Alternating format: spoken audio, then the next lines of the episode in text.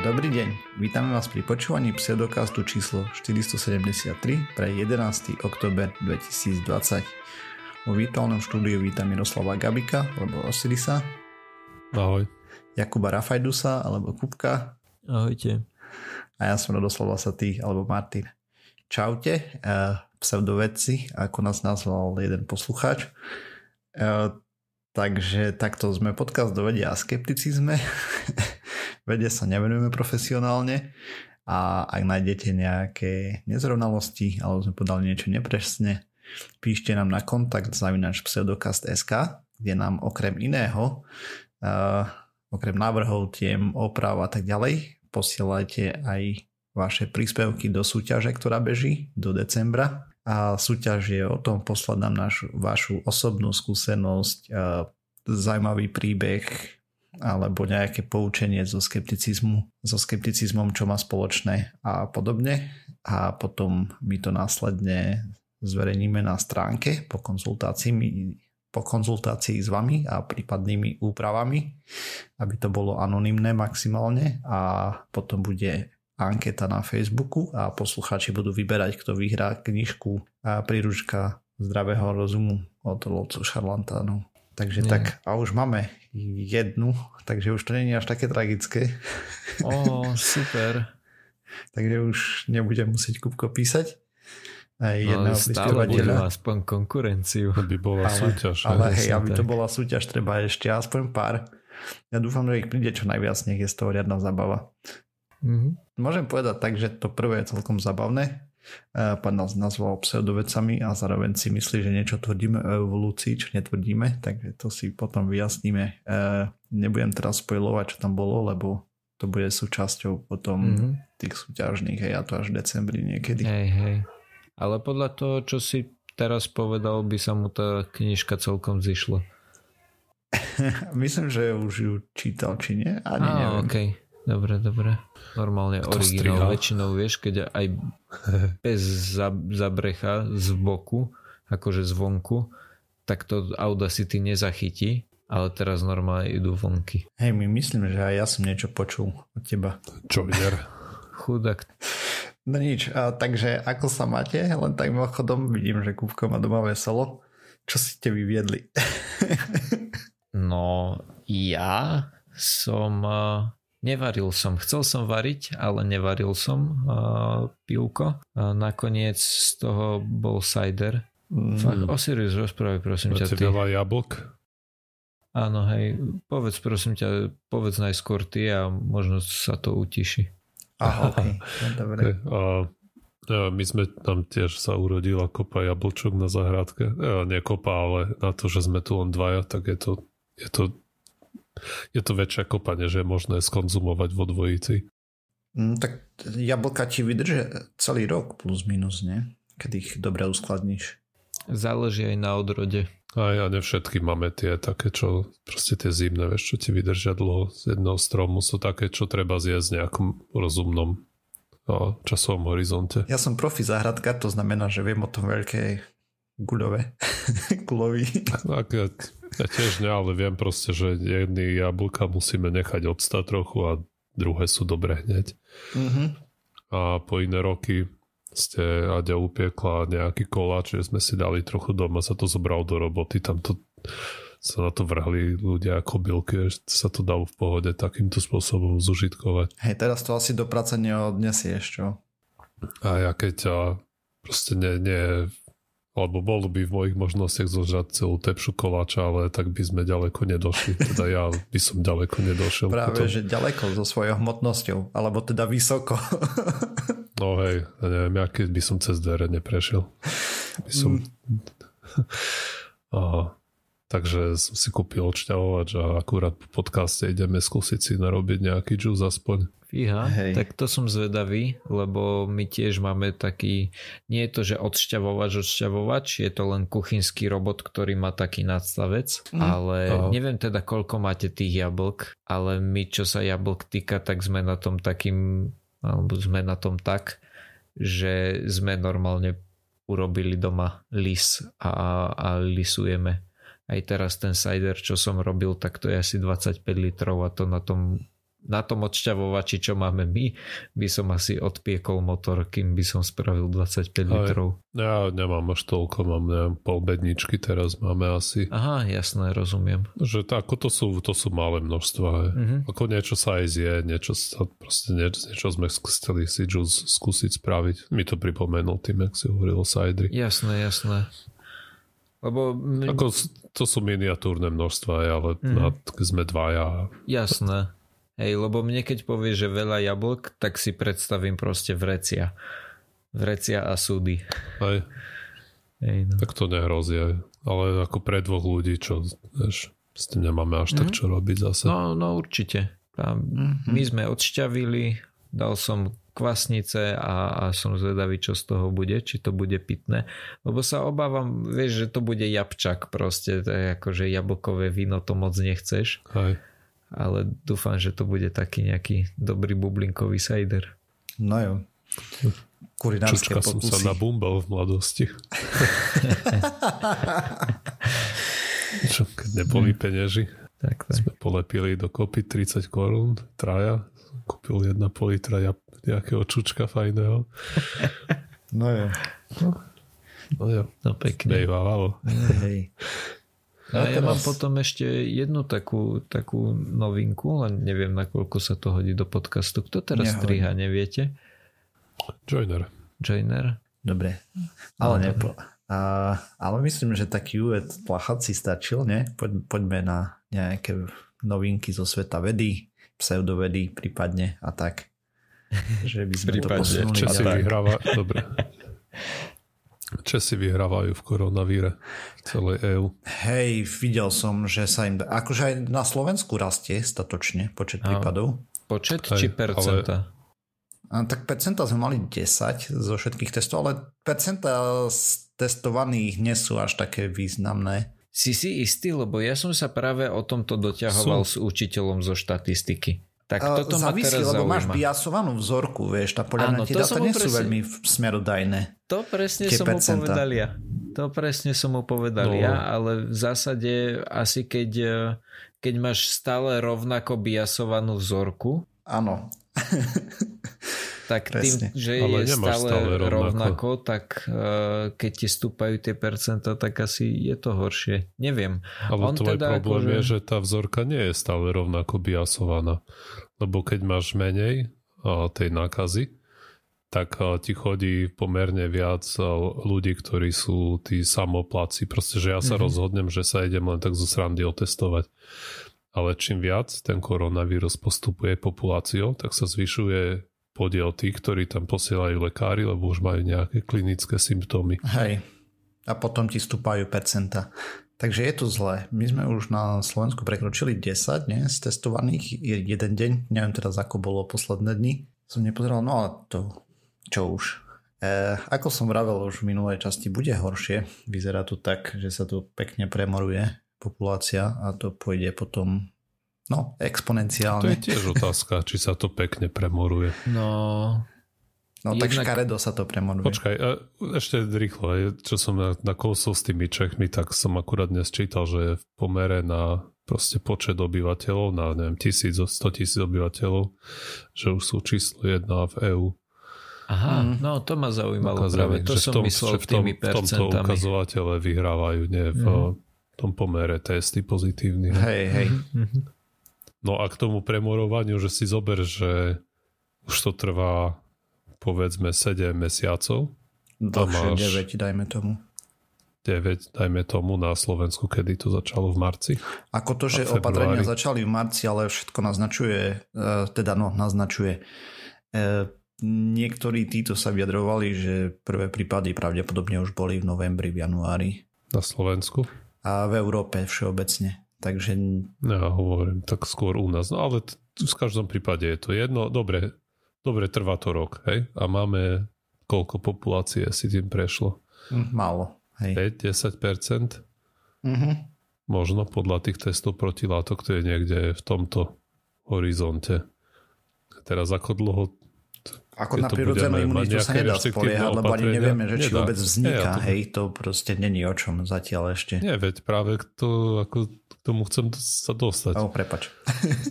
Že neviem, jak dlho to bude trvať, povedzme 3-4 roky, kým by sme to... Lebo vieme, že aby si mal prirodzenú imunitu, alebo tú kolektívnu, tak potrebuješ mať nakazených niekde od 50 do 90% ľudí, alebo 95, hej. V závislosti na tom, ako je ten vírus nakazlivý. Ja myslím, že v prípade koron, tohto koronavíru to nie je úplne jasné, aké to percento musí byť. Mm-hmm. A povedzme, že tu bude nejakých 60-70%, tak Skôr to bude s týmito opatreniami. Hej, ale na tom až tak nezáleží, lebo podstatné je, že keď budeme dodržiavať tie opatrenia a tie rôzne reštrikcie sa budú povolovať, uvoľňovať hociak, tak to môže trvať kľudne niekoľko rokov, kým vieš, sa premorí tých 70% populácie. A potom narazíme kľudne na ten problém, že tí ľudia, ktorí nakazili sa na začiatku pan, tej uh, epidémie alebo pandémie, tak už ku koncu už zase sa budú môcť nakaziť, lebo už im tá imunita vyprší.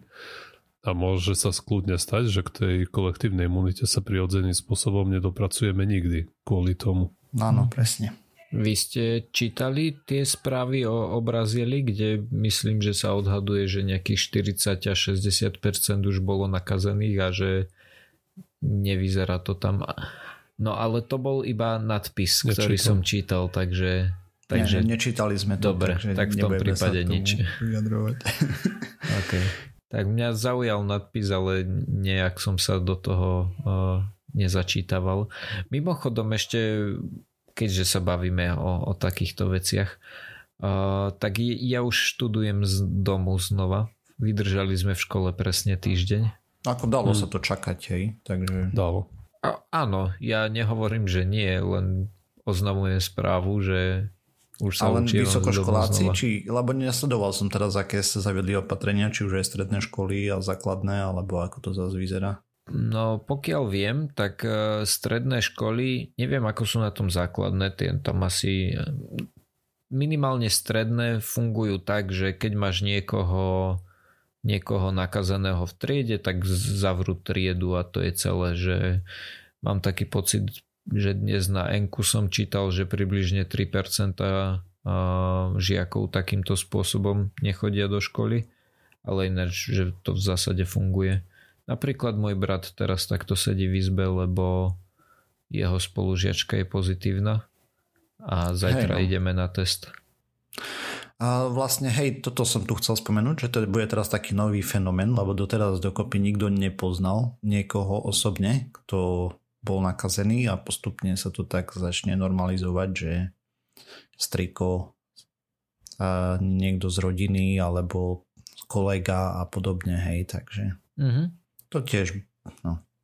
Áno, ale otázka je tá, ak teda budeme smerovať k tomu, že doteraz prekvitali konšpirácie, lebo nikto nepoznal niekoho, kto to mal, tak tým, že tie ťažké prípady sú vo veľmi málo prípadoch, nebude to teraz ešte horšie, lebo keď niekoho budeš poznať, je veľmi veľká šanca, že ten si to len odsedí doma? No uvidíme, vieš, aj aký príbeh prinesie, vieš, lebo aj niektoré tie domáce priebehy nie sú také obyčajné nachladenie to není zase, hej, takže mm-hmm. tie bolesti Jasné. tam sú celkom slušné a tak aj keď tu rozchodíš. Ako samozrejme niektorí sú asymptomatickí, takže tam to je No. Mm.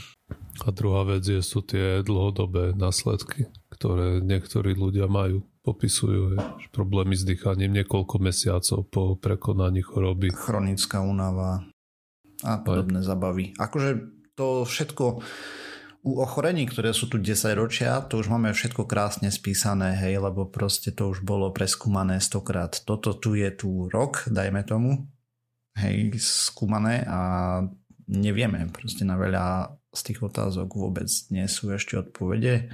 Nevieme, aké to bude mať dlhodobé dopady. A tiež si myslím, že napríklad u osýpok, hej, čo je tá mozgová encefalitída, či čo to tamto robí, už teraz nepamätám presne z hlavy, no. proste ten zápal, kde sa, že sa ti vírus skrie v nervovej sústave a príde o rok až o 3 alebo až o 20 v niektorých prípadoch, hej, to tiež zistíš až časom. No Ideme dobre, teda a... na témy, nenapadá Poďme. mi premostenie žiadne. Poďme normálne na témy, čo okay. mám pripravené. Tak ja začnem, lebo mám neveselú tému. A to sa týka úplne random inej katastrofy globálneho oteplovania. a, konkrétne o tom, ako sa darí ľadu v Grónsku. Mm. Teda všetci vieme, že sa mu darí zle. A nejak sa topí, ale nakoľko, nakoľko je to zlé, to sa pokusila naznačiť a nová štúdia, ktorá vyšla v časopise Nature a oni zisťovali vlastne ako rýchlo sa otepluje ten ľad a skúsili to dať do nejakého kontextu s historickým a prirodzeným to, ubytkom toho ľadu a vytvorili nejaký model, nejaké modely a vlastne ako sa to bude vyvíjať ďalej do budúcnosti teoreticky. No a model, ku ktorému došli je ten, že ten úbytok ľadu, oni to zde na nejakých na storočné segmenty, dajme tomu. A teda ten úbytok ľadu v 21. storočí má prekonať maximálnu stratu toho ľadu, ktorá sa udiala v tom Grónsku za uplynulých 12 tisíc rokov. A čo sa týka doterajšieho rekordu, tak to bolo pred 7 až 12 tisíc rokmi a vtedy v tom čase teda za jedno storočie ubudlo asi 6 tisíc miliard tón ľadu. Vlastne celkovo, to je také nepochopiteľné číslo, ale, číslo. Ale sú, sú to zbytočné čísla, hej. Zbytočné v tom zmysle, že, že sú veľké. Co rozmýšľal som, hej, koľko? Jedna tóna ľadu, to máš, dajme tomu... To je meter, meter kubický, te... nie? Viac menej. Tak liter má ceca kilo, takže možno, ne, neviem ako je ľad, hej, versus klapa, kvapalná voda. No predpokladám, že ľad je sladkovodný, a, ale je trošku menej hustý ako voda, ale myslím si, že akože meter kubický to na ľadu môžeme spraviť takúto aproximáciu. To sa mi zdá málo. Akože, že... akože keď si predstavím, vieš, meter kubický ľadu, že, že by to malo tonu? No malo by to mať trošku menej ako to, no keďže ľad je trochu menej hey, hustý jasne, ako voda. meter, meter krát meter krát meter. Mm-hmm. Hej, hej. Aj mne to príde málo, keď sa to tak povie, tak ale uh, údajne by to tak malo byť. No dobré, ale hej. tie čísla boli v miliardách, hej, tak si teraz predstav. Aj proste to, je, to sú 6 tisíc miliard tón. Hej, hej proste. proste to Takže je problém. Je to veľa.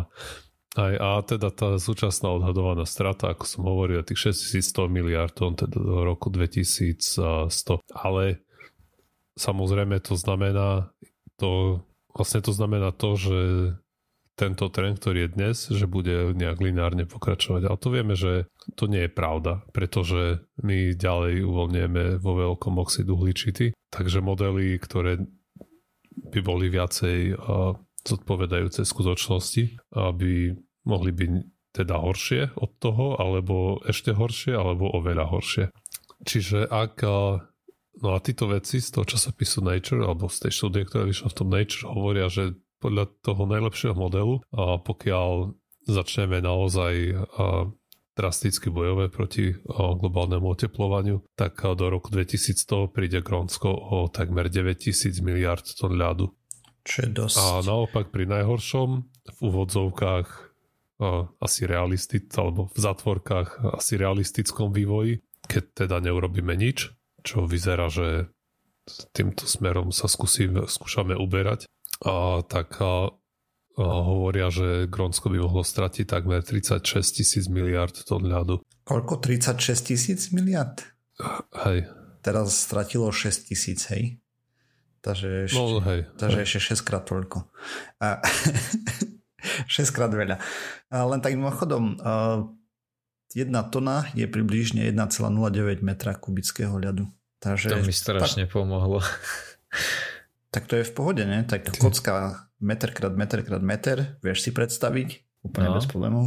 Áno. A o trošku viacej, o 10 cm na každej strane a máš uh, toto jednu tonu ľadu, hej, tak Áno. kocku. No. To, to a... si viem predstaviť, len problém nastane vtedy, keď mi povie, že si mám predstaviť 6000 miliard.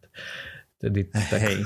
trochu uchádza tá moja predstavivosť. Tak tvoja predstavivosť ešte tak môže byť tak do stovky, cca, mm. hej, že sa postavíš na futbalové ihrisko a vidíš, že proste 100 a do metrovej výšky to bude, hej, jak máš stovku, keď beháš, mm-hmm. spravíš tvorec. No, a, no ale, nie, a potom... nie, nie, nie, nie, nie, počkaj. Uh, rýchla matematika. Futbalové ihrisko je 100 metrov dlhé a nejaké drobné. Nie 100 metrov dlhé, ako je dlhšie trošku, nie? Než 100 no, metrov. takže by ti ale tam hovorím, vyšlo že stovku 100 beha štandardne na Antuke okolo ihriska, mm. nie? No ale iba pozdĺž tej jednej strany. No hej. No okej. Okay. Ale to máš, a teraz spravíš si rovnakú túto, hej, že máš 100 na 100, ale to je stále nič, lebo to je no nič, to no, je 100 na 100 už je 10 no, tisíc, to, to nie je zase a, a, až tak strašne. A to je 10 tisíc tón. Mm-hmm. Hej. To už by spravilo riadnu dieru na tom ihrisku. A vedci teda hovoria, že v tomto storočí by mohlo ubudnúť z Grónska viac ľadu, ako sa na ňom nadhromaždilo za posledných 4000 rokov. No a vieme, že tým, že sa ten ľad topí, tak samozrejme to nejak prispieva ku zdvíhaniu hladiny oceánov a myslím, že súčasne to je niekde na úrovni čo si dajme tomu pod milimeter za rok Keby sa to roztopilo teda podľa toho najhoršieho scenára, tak by to bolo 2 až 10 cm, len teda z tohto Grónska. To ne, nerozprávame o žiadnom mlade z Arktidy, Antarktidy a nič také, iba Grónsko. To je celkom dosť, keď si vezmeš, že koľko plochy tvrdí, to tvoria oceány a moria, nie? Aj. A že to stupne o 10 cm. Aj keď, no 10 cm nie je až tak veľa. No je to dosť, keď si predstavíš, že, že oceány zaberajú 70% povrchu Zeme. Ej, ja viem. si robím ako tro, trošku z toho no, jasné, vtipky, hej, hej, chápem, že chápem. 10 cm nie je veľa. A 2 cm. Je to veľa, keď... 20 cm to tiež nie je veľa. Keď bývaš na pobreží, kde vlastne ťa od oceánu delí nejaký 20 metrový útes, tak vtedy to je, ti to je naozaj jedno. A akože úplne. A, Ale alebo pre, keď si 20 cm na... nadmorskej výšky, ako niektoré ostrovy, hej, že sú meter. Ale pre tých nešťastníkov na Maledivách to je dramatický iný príbeh. Hej. hej. A, no a ešte, ešte zaujímavé, alebo nie zaujímavé, ale chcel by som spomenúť to, že nedávno sme prešli za e, dôležitý mílnik okolo na prelome tisícročia a to bolo vlastne vtedy sa každý rok v tom Grónsku vyrobí menej ľadu v zime, ako ho v lete ubudne. Takže povedzme, že do toho roku 2000 to bolo tak, že aj koľko sa roztopilo, toľko sa tam v zime vytvorilo. A od toho roku 2000 už proste je tam net loss, že Aha, sa tam hej, stráca ľad. Mm-hmm. Tak ale to potom nie je až také hrozné, nie? Keď iba 20 rokov ten ľad strácame. Ja som to vždy bral, že, že keď sa to roztopí, tak to berú akože No je to hrozné, roka, že, to, niečo také. že to strácame už 20 rokov, vieš. Že proste každý rok tam menej pribudne. Možno predtým sa navyšovalo to množstvo toho ľadu do 2000. Myslím, že to je v nejakých cykloch. Hej. hej. Že proste v lete samozrejme sa ti niečo odtopí, ale naspäť v zime to pribudne, lenže teraz mm. v mhm. lete sa odtopí uh, 10 tón, nech mm. máme normálne čísla a v lete a v zime pribudne 8 a ďalší rok sa znova roztopí 10 a znova pribudne 8, vieš, to máš no, už jasné. nieč. Lenže, to lenže tu ešte jeden taký trik, hej, lebo skutočnosť je taká, keď budeme sa držať zjednodušeného modelu, že tento rok sa roztopí 10 a pribudne 9,5. Ďalší rok sa roztopí 11 a pribudne 9,4. Ďalší rok sa roztopí 13 a pribudne 8,5. Mm-hmm. Hej? Mm-hmm. Hej, tam bude Pretože to oteplovanie stále akceleruje a práve v týchto chladných oblastiach sa tam sa relatívne tá teplota dvíhala trošku viac ako treba z narovníku. Čiže čím ďalej pôjde to oteplovanie, tým rýchlejšie sa bude ten ľad roztápať a tým menej ho tam bude pribúdať. Hej, tam sú aj ďalšie aspekty, že potom ako sa mení tá štruktúra ľadu, on poholcuje viacej svetla a tým pádom viacej tepla a tým pádom sa ešte aj, to, aj, aj tomu pomáha k rýchlejšiemu roztápaniu a tak. No aj to, tá akcelerácia má rôzne a z rozličných príčin k tomu dochádza. Hej. Hej, nie je to tak, že by to bolo lineárne, ale za každým sa to za každým rokom sa to bude trošku zrychľovať. Ale napriek tomu, že ty hovoríš, že akože e, oteplovanie fuj fuj, tak e, istá skupina vedcov prišla na to, že na to, aby Zem bola ešte viac obyvateľná, tak by mohla mať ideálne tak o 5 stupňov viac ako má teraz. Taká tá stredná teplota. Ako k tomu došli? No, budem sa rozprávať o super životaschopných planetách, alebo teda o planetách, na ktorých by fakt, že mohol vzniknúť život, lebo naša Zem je taká OK životaschopná planéta zatiaľ. A sú planety, ktoré sú na tom horšie, hej, napríklad na Venuši by sa žilo dosť blbo. Minimálne rozprávame sa teraz o takých životných formách, ktoré poznáme, čiže nás a, a všetkom ostatnom živote, čo poznáme, ale teda tom pozemskom.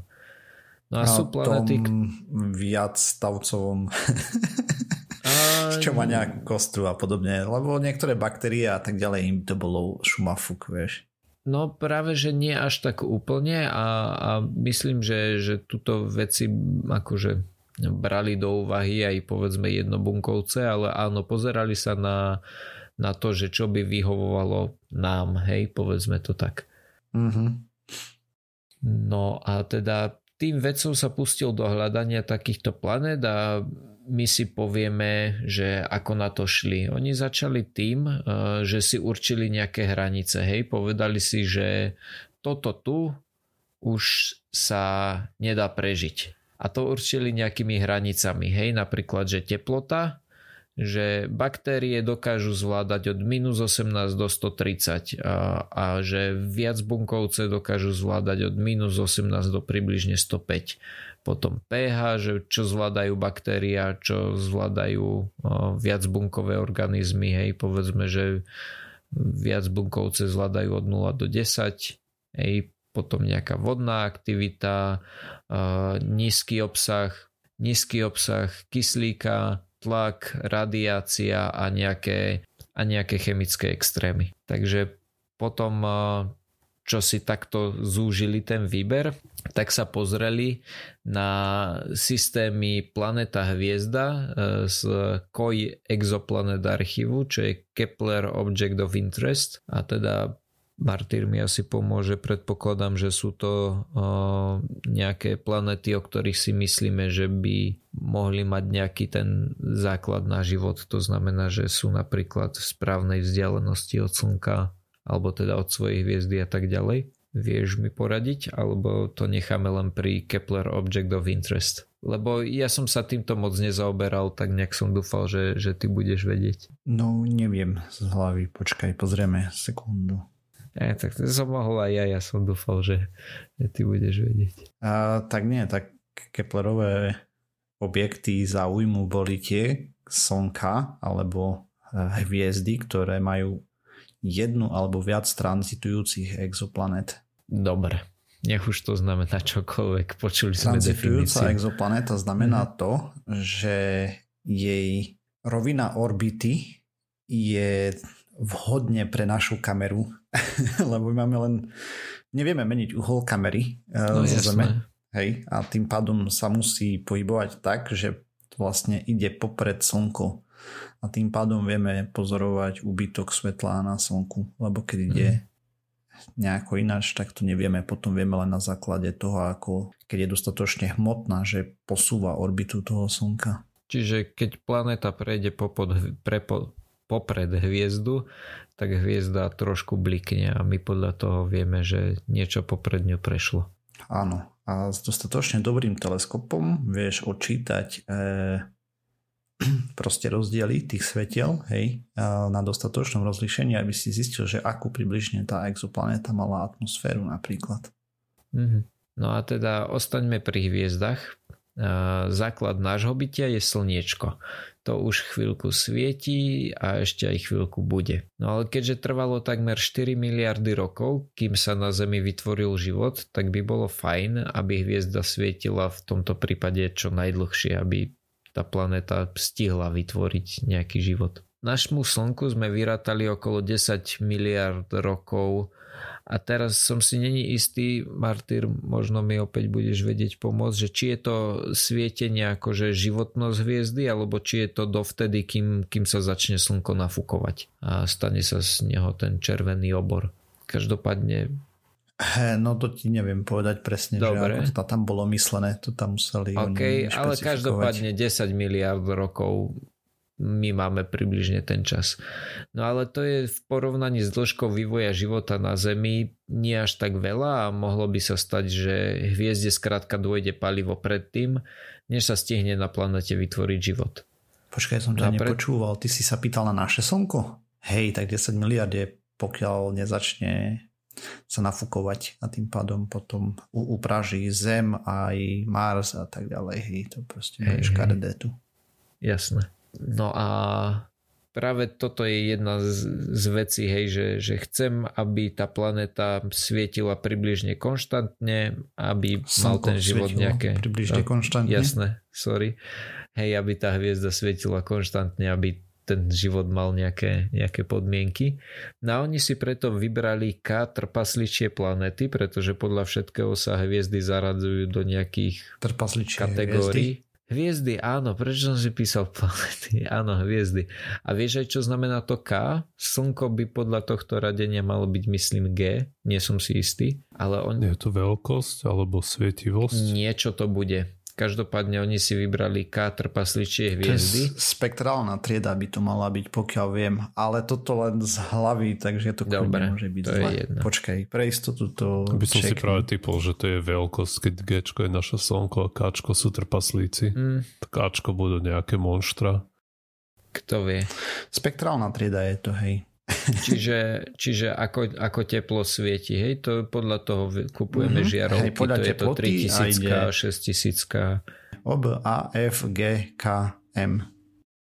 Aha, čiže nejdu abecedne, výborne. Oh, okay. Ale aby sme sa teda dostali k týmto K trpaš, trpasličím hviezdam, tak tie sú trochu chladnejšie a menej žiarivé ako Slnko, ale na druhú stranu dokážu svietiť až 20 alebo 20 až 70 miliard rokov. Hej, ono to ide ináč podľa toho, že čo spalujú, hej?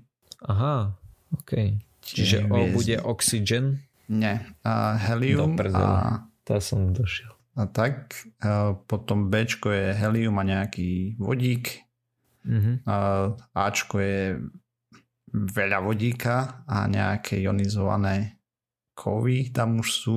A, a tak, alebo proste neviem. Pekne. No a toto bola jedna z vecí, na ktoré sa oni pozerali. Ďalšia veľkosť bola, teda ďalšia vec bola veľkosť. A teda na veľkosti záleží, a aspoň pri týchto planetách.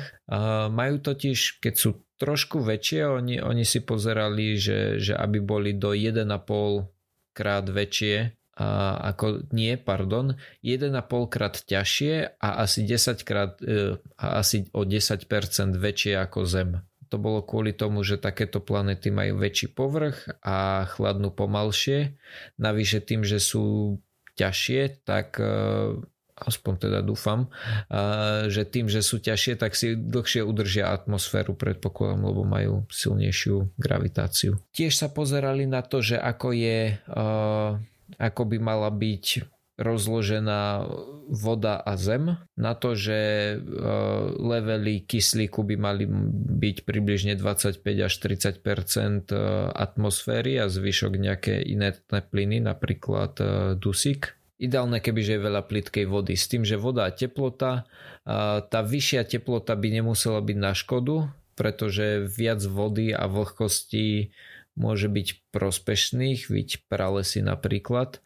A tiež viac vody v atmosfére, akože pary, by chránilo pred UV radiáciou. Tiež tam potom uh, pozerali, že uh, veľký mesiac, 1 až 10 uh, hmotnosti planety v strednej vzdialenosti, čo je 10 až 100 planetových e, obvod, nie obvodov, polomerov, čo, čo ja teda neviem. Dobre, nechajme to tak, lenže veľký mesiac 1 až 10 e, hmotnosti planety v nejakej strednej vzdialenosti. Uh-huh. A ešte Takže to... teplotám som, som hej, tak uh, ide to od očka a to sú najteplejšie s tým, že M je najmenej teplé, hej. Mm-hmm. No každopádne oni si takto vybrali týchto raz, 2, 3, 4, 5, 6, 7 podmienok. Snažili sa nájsť uh, také planéty, ktoré by do tohto, do tohto spadali. A spravili zoznam 20 planét, ktoré, ktoré sú podľa nich akože super planety s tým, že ale nepodarilo sa im, aby tieto planety splňali všetko. Z toho zoznamu tie planety splňajú už maximálne tri podmienky. Čiže oni len dali nejaký, nejaký zoznam veci, ktoré podľa nich by tvorili tie, tie super, Mám ktoré by mali otázku. splňať. Áno. Koľko tých vecí splňa Zem z tých podmienok? No tak určite uh, splňa to 5 až 8 miliard rokov stará a potom uh, to splňa, nie? Čím Zem má 14, či koľko? Ja si teraz ne... Nie, 14 má vesmír. Koľko má, ne, neviem, koľko má Zem. 4,5 miliardy. No, OK, dajme tomu, že skoro sa zmestila. Neobiehame okolo tej K trpasličej hviezdy. Splňame podmienku, že máme do 1,5 hmotnosti Zeme, ale zároveň nie sme 10% väčší ako Zem. Nemáme o 5 stupňov vyššiu teplotu ako na Zemi, aj keď co není môže byť.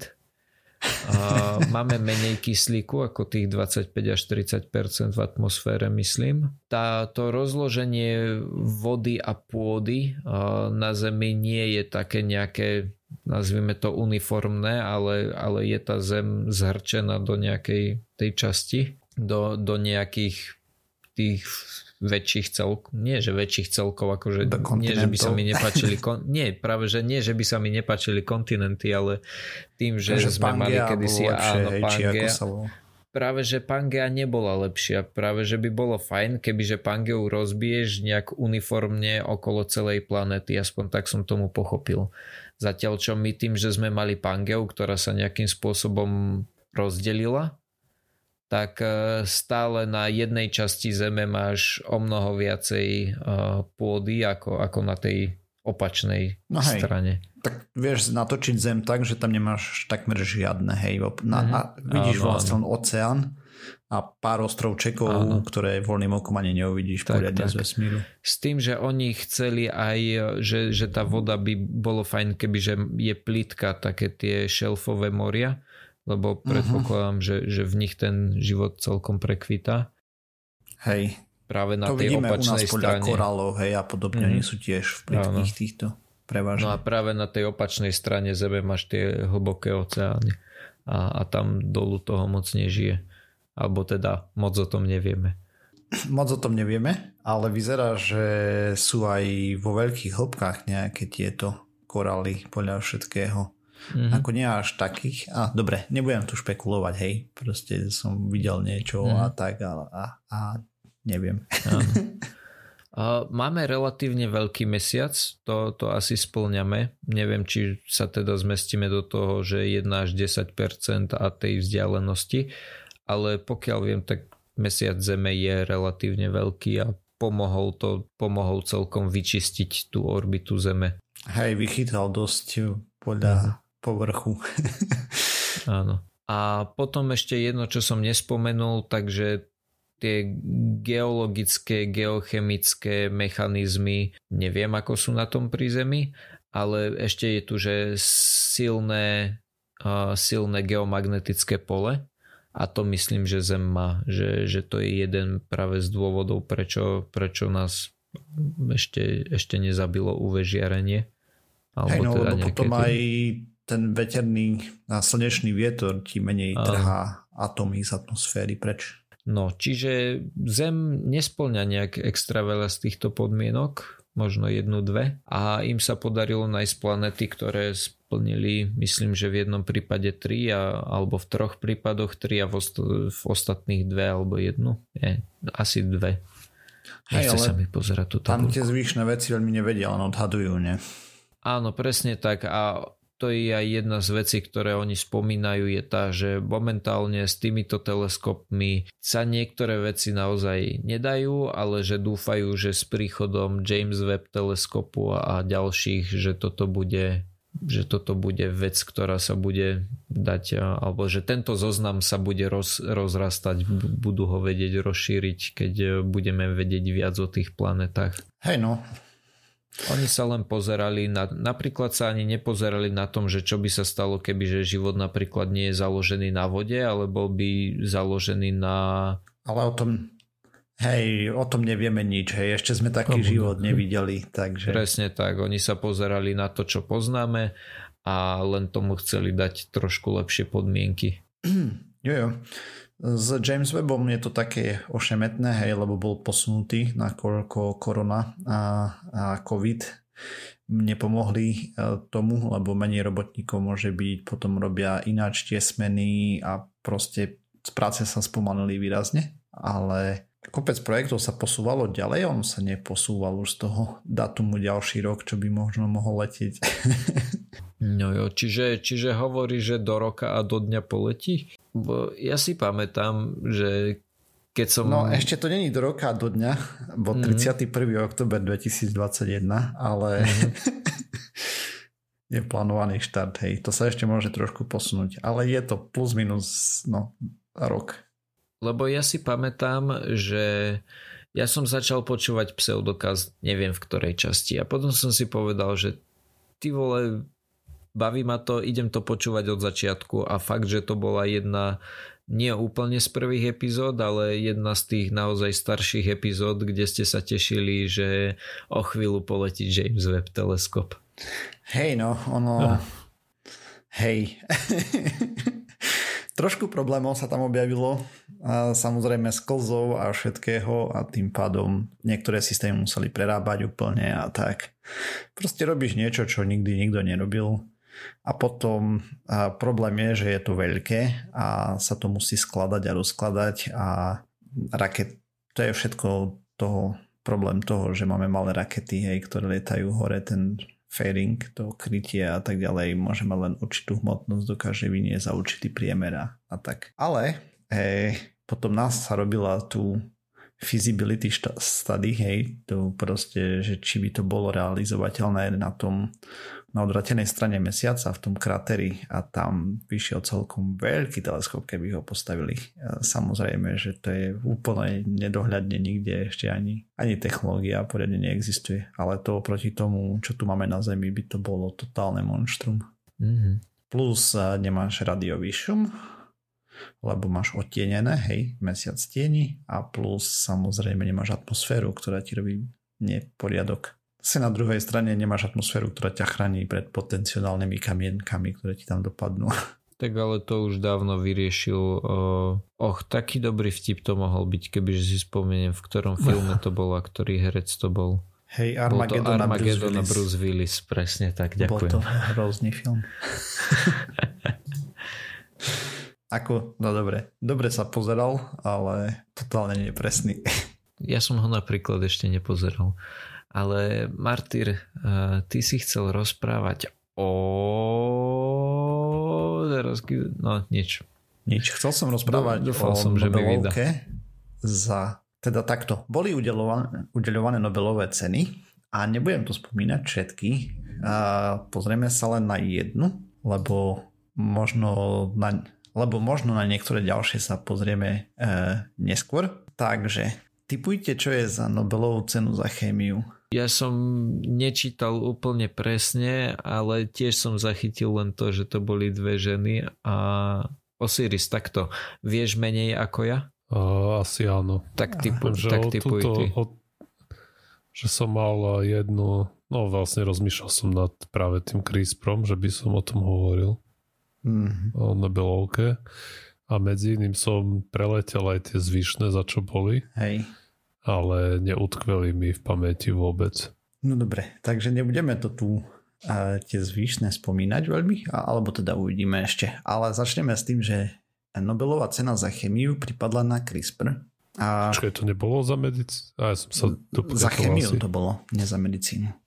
Aha, za medicínu okay. je niečo úplne okay. iné a úplne banálne, ale zároveň veľmi, veľmi dôležité pre ľudstvo. Uh, banálne Dobre, v úvodzovkách, hej. ale také, čo už je tu veľmi dlhú dobu. A vlastne aj CRISPR je tu už nejaký ten ročik, takže poďme. Nobelovú dostali Emmanuel Charpentier a tá pracuje na Marx Planck Unit for the Science of Pathogens in Berlin a aktuálne, hej. A Jennifer Doudna, a tá je na UK Berkeley, University of California Berkeley.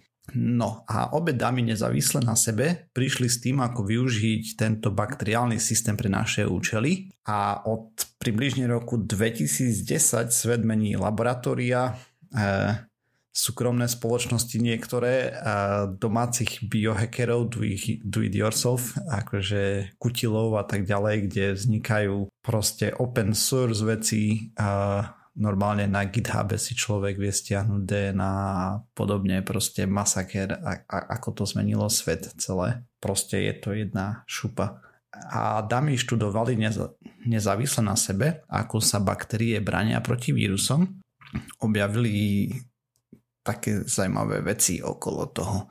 Takže ale najprv uh, objavilo sa neskutočné množstvo použití tohto CRISPRu a od odstraňovania genetických poruch pro presnejšiu editáciu rastlín a teda cielené úpravy, nenáhodné ako chemickou mutagenózou a podobnými vecami, čím by sa mohli doceliť vyššie výnosy, odolnejšie rastliny a, a tak ďalej. Uvidíme sa. A komisia tiež spomenula ďalšie mená ako kľúčových kontribútorov pri vývoji CRISPR, napríklad Frank z Hank tam bol spomínaný, Virginius Six, Sixnis, sorry, ak som neskomolil mena. A ako sa dostali k tomu CRISPRu? Takže Emanuela v roku 2011 urobila zásadný objav na skúmanom systéme CRISPR, kde identifikovala na molekule reťazec, ktorý pomáhal identifikovať vírusové sekvencie. Teda zistila, že vlastne nejaká časť sa spájala s sekvenciami z vírusov. A čo vlastne ten CRISPR je, už sme to tu spomínali, je to Clustered Regularly Interspaced Short Palindromic Repeats, alebo teda zoskupené pravidelné prerušované krátke paliondromitické opakovania. Prečo krátke opakovania? Lebo majú od 20 do 40 znakov DNA približne. Palindrom je imunitný systém baktérie proti bakteriofagom. A to sa nevedelo dovtedy len tak mimochodom. A teda má to niečo spoločné s tým slovným palindromom? Vieš čo, že neviem. Takže či to náhodou tiež nie je, že odpredu aj odzadu je to to isté, alebo tak? No neviem. Dobre, to, to, to, je jedno, to mi len akože napadlo, lebo chcem machrovať, že viem, čo je palindrom. Hej, no ne, ne, neviem, neviem, prepač. Takže takto. Uh, čo robia baktérie je, že keď ich vírus napadne, tak si uloží časť jeho genu a ak prežije, aby vedela ho rozpoznať do budúcna, keď príde. Cas9 proteín má niečo ako sledovaciu RNA a to obsahuje čas genetickej informácie, ktorú chceme vystrihnúť a pomocou a volá sa to guiding RNA, alebo teda navádzacia RNA. A je to špecifická, špecifický typ nekodovací typ, to znamená, že ne, ne, nevie vytvoriť proteín, No a on na základe toho, ako sa to tam mačne, tak e, to prestrihne e, tú DNA a my potom takto tá DNA za normálnej okolnosti sa začne sama opravovať. Hej, tam sú nejaké procesy na to, že keď sa spraví porucha, napríklad priletí ionizovaný atóm z radiácie alebo z vesmírneho žiarenia alebo podobne a prestrihne ju a prestrelí ju, tak ona sa začne opravovať a potom vznikajú mutácie, samozrejme niektoré niekedy sa opraví lepšie, niekedy nie. Avšak e, vedci sa naučili, ako podsunúť tomu Cas9 proteínu a tak ďalej a pomocou tej guiding RNA a všetkých týchto vecí informáciu, ktorú tam chceme posunúť. Respektíve používajú sa oba spôsoby aktuálne, aj to, že len niečo vystrihneme, tým pádom napríklad sa prestane tvoriť nejaký proteín, niečo znefunkčníme a keď je to proteín, ktorý škodí tak danému živočíchu alebo človeku, hej, tak ho vypneme, nebude sa produkovať, alebo pre zmenu tam vieme podsunúť nejakú vlastnú vec. Taktiež tu pri tomto skúmaní, ktoré robili tieto dámy, hej, e, netreba sa budnúť na mikrobiologa Franciska Mojika, a ktorý v 1993 si všimol zvláštne opakujúce sa, opakujúce sa sekvencie na DNA dnes známe pod názvom CRISPR. Zároveň dal aj meno tomuto systému samozrejme a objavilo, že časti toho sa objavujú v bakteriofágoch teda vo vírusoch, ktoré napadajú baktérie, proste to, čo tam videl v tých sekvenciách, že nejako sa to nápadne podoba a v 2005 hypotetizoval o tom, že tie sekvencie môžu byť časťou imunitného systému pre baktérie. Dve dámy dostali Nobelovku a za chémiu tým pádom a je to za CRISPR. Je to úžasná vec, ktorá zjednodušila prístup ku genetickým modifikáciám. Fakt je kopec ľudí, ktorí si to robia doma, ako som spomínal. Zároveň to zlacnila tak, že sú otvorené laboratória doslova, kde si to človek vie vyskúšať Popravde som sa neunúval hľadať, že či je na Slovensku. V Nemecku viem, že je určite jedno, lebo som pozeral tam mať veci a nedohľadával som, kde sú najbližšie k nám. Takéto dáke, moja chyba, prepačte, ale som si to pripravil. ale to len teraz mi napadlo tak na okraj spomenúť ešte. Takže tu máme jednu Nobelovú cenu a chcete vedieť, za čo bola Nobelová cena za medicínu? Povedz. No, povedz. A dostal ju, začnem tak z okruky, Dostali ju doktori Harvey J. Alter, Michael Houston a Charles M. Rice za objavenie hepatitidy C. Ja som myslel, že Nobelovky musia byť za veci, ktoré sa no, udiali no, no. tento rok, nie? Nie, nie, nie, nie, nie. Čo si Nobelovky sa udelujú x rokov po objave, aby Vieš, bolo jasné, že to je niečo Aha, významné. prispelo okay, ale vezmi, že aj ten tam... CRISPR vznikol v 2011, hej, 12, 13 tam mal akože... Jasné, jasné. Hej, a toto vzniklo strašne dávno a za tú dobu čo to umožnilo? Umožnilo to robiť krvné testy a zachránilo to do dnešného dňa doslova milióny životov a ešte dlho bude zachraňovať. Hej, je to veľmi významný objav. A oni čakali proste, toto už je nejakým spôsobom spochybniteľné, že to bude že to malo brutálny prínos a ešte bude mať hej takisto ako CRISPR proste. Dobre, ale nie je tam nejaká podmienka, že ten eh, nemôžeš dávať postmortem? Alebo niečo také? Hej, nesmie ísť to postmortem, pokiaľ OK, viem. dobre, tak s tým som si to asi pomýlil. A je tam tá limitácia na troch ľudí sa mi Okrem zdá stále. toho, keď je to EU. Pár rokov dozadu nedostala náhodou Európska únia Nobelovú cenu za mier? A dobre, Nobelová cena za mier není... Oh, to, to, to sú ori- spin-offy. Hej, Aha, to není okay. originálna Nobelová cena. Originálna okay, Nobelová... Okay, okay, okay, okay, jasné, viem. Nobelové ceny som si neuvedomil, že za mier sa do toho neráta. Tam máš... Uh, no do čerta, počkaj. Neviem to z hlavy teraz. Sme no, tu to, už to o tom veľakrát rozprávali a mi to vypadlo. Hej, myslím, že ekonomika je taká podobná, že tá tam bola potom na silu dodaná, aby im nebolo ľúto. Myslím, že tam bola fyzika. Fyzika, chemia, medicína a literatúra. Na rozdiel od Ig Nobelových cien, ktoré tých kategórií majú o mnoho viacej.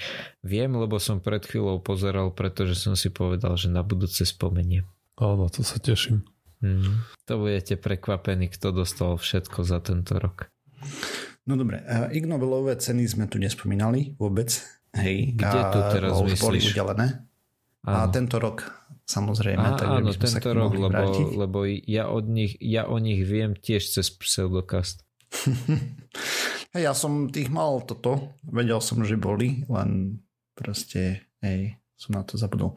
No dobre, ale toľko k Nobelovej cene za medicínu, uh, veľmi skrátke a taktiež za chémiu, hej, tiež plus minus krátkeho CRISPR sme tu už veľakrát rozprávali. Si pamätám, ako som o tom rozprával prvýkrát, keď som to vysvetľoval počítačovými termínmi, že nejaké copy and paste tam to spraví a podobne.